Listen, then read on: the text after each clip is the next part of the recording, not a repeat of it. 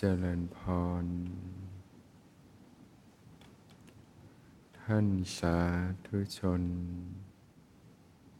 ผู้สนใจ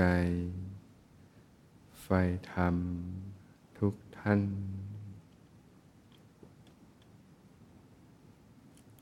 ก่อน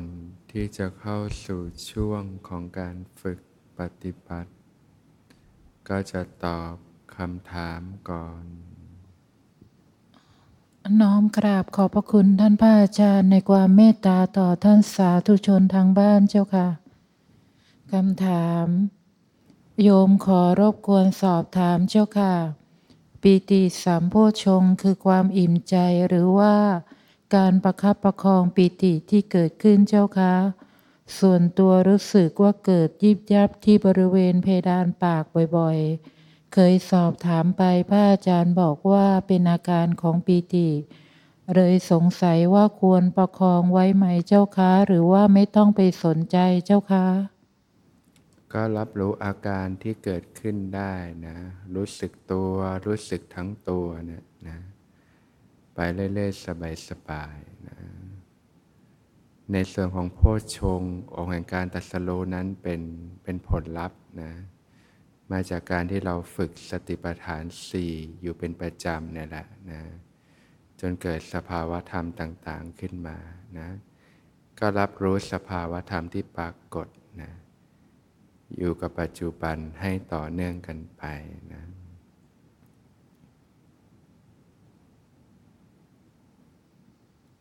ค่ะเรียนความสงสัยในการปฏิบัติธรรมเจ้าค่ะ ช่วงนี้จะมีอาการกายตื่นลุกขึ้นนั่งได้เดินได้ สักระยะหนึ่งจิตจึงตามมา จิตจะทราบได้ว่ากายเบาสามารถประคองกายให้ลุกให้เดิน แล้วสักพักจิตก็จะโคเคเข้ากายทำให้สมองหมุนติ้วติ้วๆจนร่างกายต้องหาที่เกาะให้ทันไม่เช่นนั้นก็จะล้มฟาดกับพื้นแน่นอนเจ้าค่ะ ด้วยการฝึกกับท่านพระอาจารย์มาเป็นอย่างดี จึงเริ่มมีสติทุกย่างก้าว สิ่งนี้คือผลที่ได้รับจากการฝึกทุกเช้าค่ำเจ้าค่ะ เรียนถามท่านพระอาจารย์เจ้าค่ะว่านี้คือ อาการจิตมาช้าหรือว่ากายตื่นช้าเจ้าคะโยมคิดว่าหากไปหาคุณหมอ ก็คงได้ยามาทานอย่างเดียวเจ้าค่ะ ตอนนี้ก็พิจารณากายจิตไปเรื่อยๆ ก่อนดีกว่าเจ้าค่ะกราบสาธุเจ้าค่ะ ก็ถ้ามันเป็นสภาวะตอนที่มันกายเบาจิตเบาเนี่ยนะก็จะเป็นสภาวะที่กายกับจิต หรือนามกายเนี่ยจะแยกออกจากกันได้นะที่เรารู้สึกว่ากายมันเคลื่อนไปก่อน แล้วนามกายก็ตามเข้ามานะนะ มันจะเป็นสภาวะเมื่อเข้าถึงกายเบาจิตเบาขึ้นไปนะวิธีการที่จะทำให้มันแมทกันได้ดีก็คือต้องลดระดับลงมานั่นเองนะลดระดับมาที่นะความรู้สึกตัวทั่วพร้อมเนี่ยนะจะเป็นสภาวะที่กายหยาบกับนามกายเนี่ยประสานกันได้ดีนั่นเอง แต่พอเข้าถึงสภาวะละเอียดบางทีมันก็แยกกันแบบนั้นนะโดยเฉพาะเวลาที่เรานอนอยู่กับความรู้สึกตัวเนี่ยนอนภาวนาจนหลับไปนะถ้าหลับไปกับสมาธิเนี่ยนะตื่นมามันยังเป็นสภาวะของสมาธิอยู่กายกับจิตก็แยกออกจากกันนะการเคลื่อนตัวมันก็จะมีการที่เรียกว่ามีการเคลื่อนออกจากกันนะ เราก็สามารถรับรู้อาการที่เกิดขึ้นได้ แล้วก็ถอยกลับมาที่ชั้นความรู้สึกตัวเสียก่อนนะมันก็จะประสานที่เรียกว่ากายภายนอกกับกายภายในนะเป็นหนึ่งเดียวกันเสียก่อนนั่นเองนะ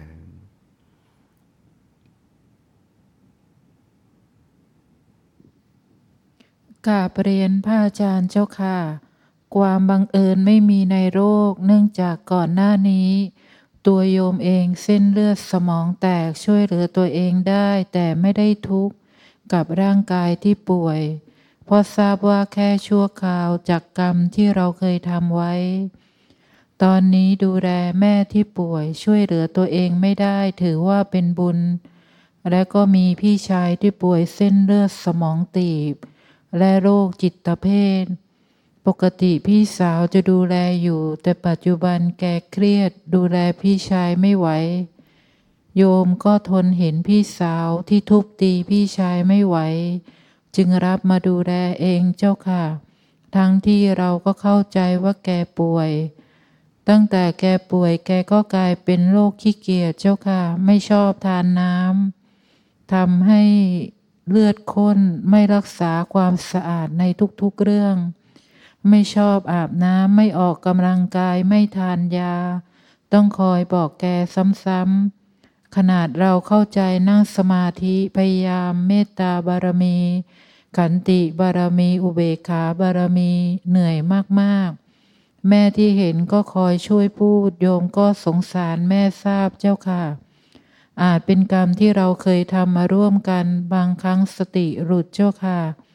มีอารมณ์โกรธพอคิดได้รู้ว่ามีอารมณ์โกรธก็ระงับความโกรธลงได้เจ้าค่ะกราบสอบถามท่านพระอาจารย์เจ้าค่ะว่าเราควรวางใจอย่างไร กับพี่ชายที่เป็นโรคจิตเภทโรคที่หมอบอกมาเจ้าค่ะ แกไม่รับรู้ที่เราบอกคือรับทราบ แต่ไม่ทำตามเจ้าค่ะ กิจวัตรก็คือกินแล้วนอนเจ้าค่ะ ทั้งที่เส้นเลือดสมองตีบเดินไม่ค่อยได้ หมอจะให้ออกกำลังกาย แต่แกก็บอกว่าเหนื่อยเจ้าค่ะ โยมเหนื่อยใจเจ้าค่ะกราบขอคำแนะนำจากท่านพระอาจารย์ด้วยเจ้าค่ะ ก็เรียกว่ามีบทเรียนที่ยากขึ้นไปอีกเนาะเท่าที่ฟังตอนแรกก็แสดงว่าวางใจได้เป็นแล้วละวางใจได้ดี ทั้งทั้งที่ก็มีปัญหาชีวิตต่าง ๆ ก็ พอวางใจเป็นความทุกข์ก็เบาลงนะเราก็ใช้ชีวิตได้มีความสุขขึ้นนะแต่บทเรียนนี้ก็เป็นบทเรียนที่ยากขึ้นไปอีกระดับหนึ่งใช่ไหมล่ะนะอีกด้านหนึ่งก็มองว่าเราก็เป็นโอกาสที่เราจะได้ฝึกการวางใจการกระทำไว่าในใจให้แยบคายขึ้นไปอีกนั่นเองนะ เป็นสิ่งที่เราจะได้เรียนรู้อีกมากเลยทีเดียวเนี่ยว่า ทุกสิ่งทุกอย่างมันก็ไม่ได้เป็นไปตามใจที่เราหวังหรอกนะ เราจะได้เรียนรู้กับเคสตรงนี้ได้มากเลยนะ ในการวางใจที่ถูกต้องนะ ก็ถือว่าเป็นบทให้เราได้มาฝึกฝนขัดเกลาตัวเองนี่แหละนะ หลังจากที่เราทำกับคนรอบข้างได้ดีแล้วนะ อันนี้เคสพี่ชายก็ยากขึ้นไปอีกนะก็มองว่าเออเป็นสิ่งที่เราจะได้ฝึกขัดเกลาตัวเองให้ยิ่งยิ่งขึ้นไปได้นะ ว่าทุกสิ่งทุกอย่างมันไม่ได้เป็นไปตามใจเราหวังหรอกนะทำยังไงเมื่อเราแนะแล้วบอกแล้วแต่ว่าเราสามารถวางใจเป็นกลางได้นะมีเมตตาด้วยแล้วก็มีความเป็นกลางได้ด้วย เข้าใจยอมรับทุกอย่างก็เป็นไปตาม วาระของธรรมชาตินะเรียกว่ายอมรับทุกอย่างที่เกิดขึ้นได้นะเราก็ทำทุกอย่างนั่นแหละ ช่วยเหลือเกื้อกูลนะแต่ว่าใจเราเนี่ย ทำยังไงแล้วมันจะมีความเป็นกลางได้นั่นเองนะเพราะฉะนั้นก็ถือว่าเป็นบทเรียนที่ยากขึ้นไปอีกนะ เจอเคสหนักๆแต่จริง ๆ เคสแรก ๆ ก็ยากแล้วนะ แต่โยมก็ทำได้ดีนะวางใจได้ถูกต้องก็ไม่ทุกข์ใช้ชีวิตต่อไปได้ อันนี้ก็เช่นกันนะก็ถือว่าเป็นบทเรียนให้เราได้ฝึกหัดพัฒนาตนเองขึ้นอีกมากเลยนะ ถ้าเราสามารถวางใจได้ถูกนี่ จิตใจเราจะเติบโตขึ้นมากเลยนะ เพราะฉะนั้นก็อาศัยโอกาสเนี้ยเป็นโอกาสในการฝึกฝนขัดเกลาตนเองนั่นเองนะ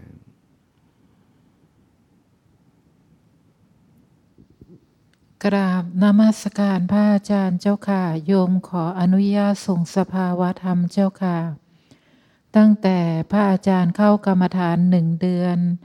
โยมก็เหลวไหลไปตามที่ต่างๆ รับกระแสอีกไหลไปอีกเจ้าค่ะ ตอนเช้าโยมก็ขี้เกียจปฏิบัตินอนกำหนดเจ้าค่ะ ตอนค่ำถ้าเลิกงานทันโยมก็ปฏิบัติธรรม มีเสียงแห่งความสงบแต่ใจไม่ค่อยสงบเจ้าค่ะ แต่เบาสบายมีเจ้าค่ะ มีหนักหัวบ้าง อาจใช้ชีวิตก็ติดขัดบ้างดีบ้างเจ้าค่ะ ประคองสติได้บ้างไม่ได้บ้าง วางใจเป็นกลางให้ได้ดีขึ้นเจ้าค่ะ อะไรเกิดก็แค่รู้ แค่รู้สึกก็ไปต่อได้เจ้าค่ะ วันเข้าพรรษาโยมได้ไปใส่บาตรได้กราบท่านพระอาจารย์ ได้ปฏิบัติธรรมเจ้าค่ะ รู้สึกว่าเบาสบายวางของหนักของร้อนลง มีพลังงานผุดขึ้นเป็นแสง ถอนสมาธิแล้วก็รู้สึกมีความสุขเจ้าค่ะ แต่ตอนนี้เริ่มปฏิบัติไม่ค่อยได้อีกแล้วเจ้าค่ะ บางครั้งก็ร้อนรนเพราะสัมผัสโลกใช่ไหมเจ้าค่ะ โยมต้องแก้ไขอย่างไรดีเจ้าค่ะ โยมยังตรงทางตรงธรรมไหมเจ้าค่ะ น้อมกราบขอบพระคุณท่านพระอาจารย์เจ้าค่ะ ก็ลดการสัมผัสโลกลงนะ อะไรอะไรที่มันไม่ได้จำเป็นกับชีวิตเรื่องราวต่างๆ ก็ลดลงนะ ลดการดูหนัง ฟังเพลง ดูละคร สิ่งบันเทิงต่างๆ สื่อโซเชียล หรือเรื่องราวต่างๆ ที่มันไม่ได้จำเป็นกับชีวิต เราก็ลดการสัมผัสลงนะก็ฝึกที่จะมีสติรู้เนื้อรู้ตัวในระหว่างวันให้ต่อเนื่องกันไปนะหรือรู้จักการใช้การพิจารณาธรรมอยู่เนืองๆบ้างนะ เราก็การฝึกปฏิบัติในรูปแบบก็ให้ความสำคัญนะมีวินัยในการฝึกฝนเป็นประจำสม่ำเสมอนะนะอะไรอะไรมันก็จะค่อยๆดีขึ้นนั่นเองนะทุกอย่างก็ดึงกลับนั่นแหละ อะไรที่มันไหลไปเราก็ดึงกลับเข้าสู่ความเหมาะสมนะในการฝึกปฏิบัตินั่นเอง ทั้งการฝึกปฏิบัติในรูปแบบ มีวินัยเป็นประจำสม่ำเสมอ ในระหว่างวันก็ลดการสัมผัสโลกลง เราก็มีสติรู้เนื้อรู้ตัวอยู่เสมอนั่นเองนะการปฏิบัติมันก็จะค่อยๆ เข้าที่เข้าทางขึ้นเหมือนเดิมนั่นเอง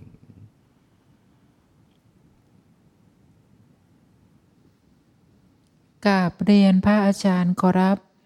คือผมป่วยเป็นโรคไบโพล่าชนิดซึมเศร้า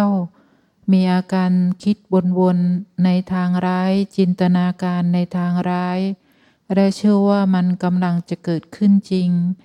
แยกเรื่องจินตนาการในทางร้ายกับเรื่องจริงไม่ออกครับ จะทำอะไรก็คอยคิดวนๆมารบกวน แล้วก็จะหวาดกลัวกับจินตนาการในทางร้ายของตัวเองครับ ท่านพระอาจารย์มีแนวทางในการใช้สมาธิ เพื่อบำบัดอาการเหล่านี้บ้างไหมครับ ถ้ามีต้องฝึกอย่างไรบ้างครับ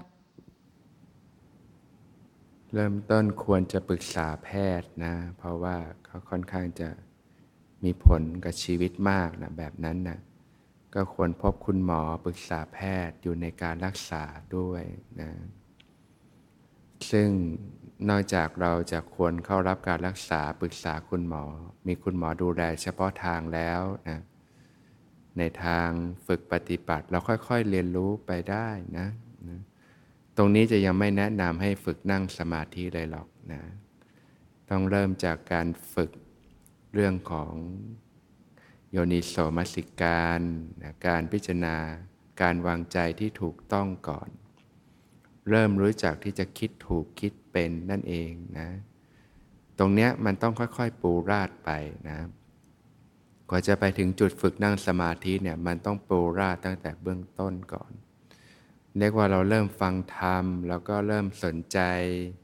แล้วก็เริ่มเห็นโทษของสิ่งที่เรากำลังประสบอยู่ว่าปัญหาความทุกข์เราเนี้ยจริงๆแล้วรากเหง้ามันก็มาจากกิเลสเครื่องเศร้าหมองต่างๆ อันเป็นผลพวงจากการใช้ชีวิตนั่นเองนะ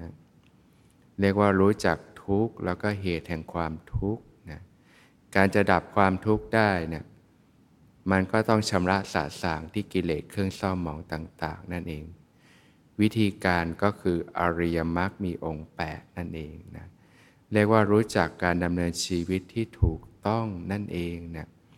เราก็ค่อยๆ เริ่มศึกษาตั้งแต่พื้นฐานตรงเนี้ยนะก็มีบรรยายไว้เนืองๆก็ค่อยๆ ฟังศึกษาไปได้นะ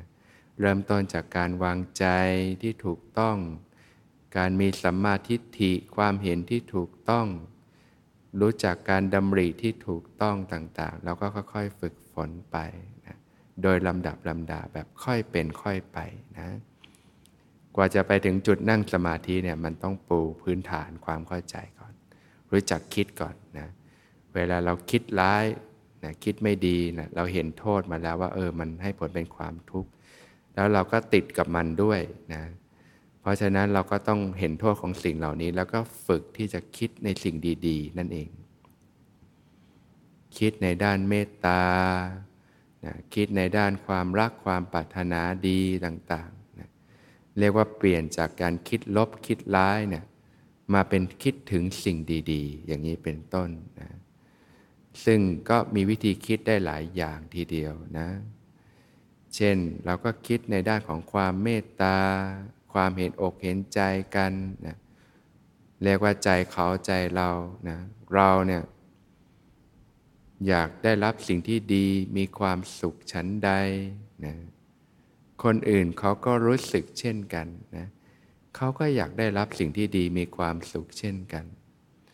เราไม่อยากได้รับสิ่งที่ไม่ดี ไม่อยากให้ใครมาทำร้ายเราชั้นใดนะคนอื่นเขาก็รู้สึกเช่นกัน ก็ใจเขาใจเรานะ ไม่ใช่เฉพาะเพื่อนมนุษย์เท่านั้นสรรพสัตว์ทั้งหลายก็เช่นกันนะนกปลาแมวหมาสิ่งต่างๆ เขาก็รักความสุขอยากมีชีวิตที่ดีด้วยกันดังนั้นแหละ เราก็ฝึกที่จะเห็นอกเห็นใจ มีเมตตา ความรักความปรารถนาดีแก่สรรพสัตว์ทั้งหลายนี่ยก็แผ่เมตตาให้กับตนเองก่อนก็ได้ ขอให้ตนเองมีสุขมีสุขเถิดเนี่ยอย่าได้มีเวรแก่กันและกันเลย ก็คิดถึงสิ่งดีๆเนี่ยไปเรื่อยๆนะค่อยๆ เพาะบ่มจิตใจขึ้นมานะพอเราคิดถึงสิ่งที่ดีเนี่ยมันจะละความคิดที่ไม่ดีโดยธรรมชาติอยู่แล้ว แต่ใหม่ ๆ มันอาจจะคอยดึงเราเราต้องค่อยๆฝึกไป มันเป็นสิ่งที่สามารถฝึกฝนได้ แต่เบื้องต้นแล้วคือแนะนำว่าควรจะพบคุณหมอเฉพาะทางเพื่อรักษาก่อนนะ อันนี้อาจจะต้องมีเรื่องของการรักษาทางการแพทย์ประกอบด้วย ส่วนวิธีการยั่งยืนก็คือการฝึกหัดปฏิบัติ เรียนรู้ในวิถีพระพุทธศาสนาอันนี้ต้องใช้เวลา มันจะไม่ใช่เหมือนกินยาปุ๊บปั๊บแล้วจะดีขึ้น มันต้องใช้เวลา แต่เบื้องต้นเราก็ควรที่จะมีคุณหมอให้การดูแลก่อนนั่นเอง ส่วนการฝึกปฏิบัติเนี่ยก็จะประกอบด้วยการเดินจงกรมเนี่ยเจริญสติำความรู้เนื้อรู้ตัวขึ้นมานะจากนั้นก็นั่งสมาธิภาวนานะก็เริ่มต้นด้วยการเจริญสติรู้ลมเข้าลมออกไปเรื่อยๆนะพอฝึกฝึกไปสติมีกำลังเนี่ยการรับรู้จะกว้างขึ้นกว้างขึ้นเรื่อยๆ จนรู้สึกขึ้นมาได้ทั้งตัวเลยนะเกิดความรู้สึกตัวทั่วพร้อมขึ้นมา เมื่อฝึกฝึกไป อารมณ์หยาบๆต่างๆ ก็หลุดออกไปนะใจก็เกิดปาโมดขึ้นมานะเกิดความล่าเริงเบิกบานใจ เมื่อใจเกิดปาโมดก็เกิดปิติขึ้นมา เกิดความอิ่มเอิบใจขึ้นมานะก็อยู่กับอาการของปีติเนี่ยไปเรื่อยๆสบายๆจนเกิดความแผ่ซ่านทั่วกายทั่วใจอยู่เนืองๆ ก็อยู่กับความแผ่ซ่านไปเรื่อยๆนะพอฝึกไปถึงจุดหนึ่งกายก็เบา จิตก็เบานะสัมผัสความสุขที่ปานีลึกซึ้งลงไป ก็อยู่กับความสุขเนี่ยไปเรื่อยๆ สบายๆ จนใจชุ่มไปด้วยความสุข เมื่อฝึกไปถึงจุดหนึ่งก็เข้าถึงความเงียบสงบของจิตใจก็อยู่กับความเงียบสงบเนี่ยไปเรื่อยๆ สบายๆ จนจิตใจมีความตั้งมั่นเด่นดวงขึ้นมานะก็อยู่กับความตั้งมั่นไปเรื่อยๆนะรู้จิตที่ตั้งมั่นไปเรื่อยๆทำทั้งหลายก็จะปรากฏตามความเป็นจริงนะเกิดวิปัสสนาญาณก็พัฒนาสภาวธรรมไปโดยลำดับลำดา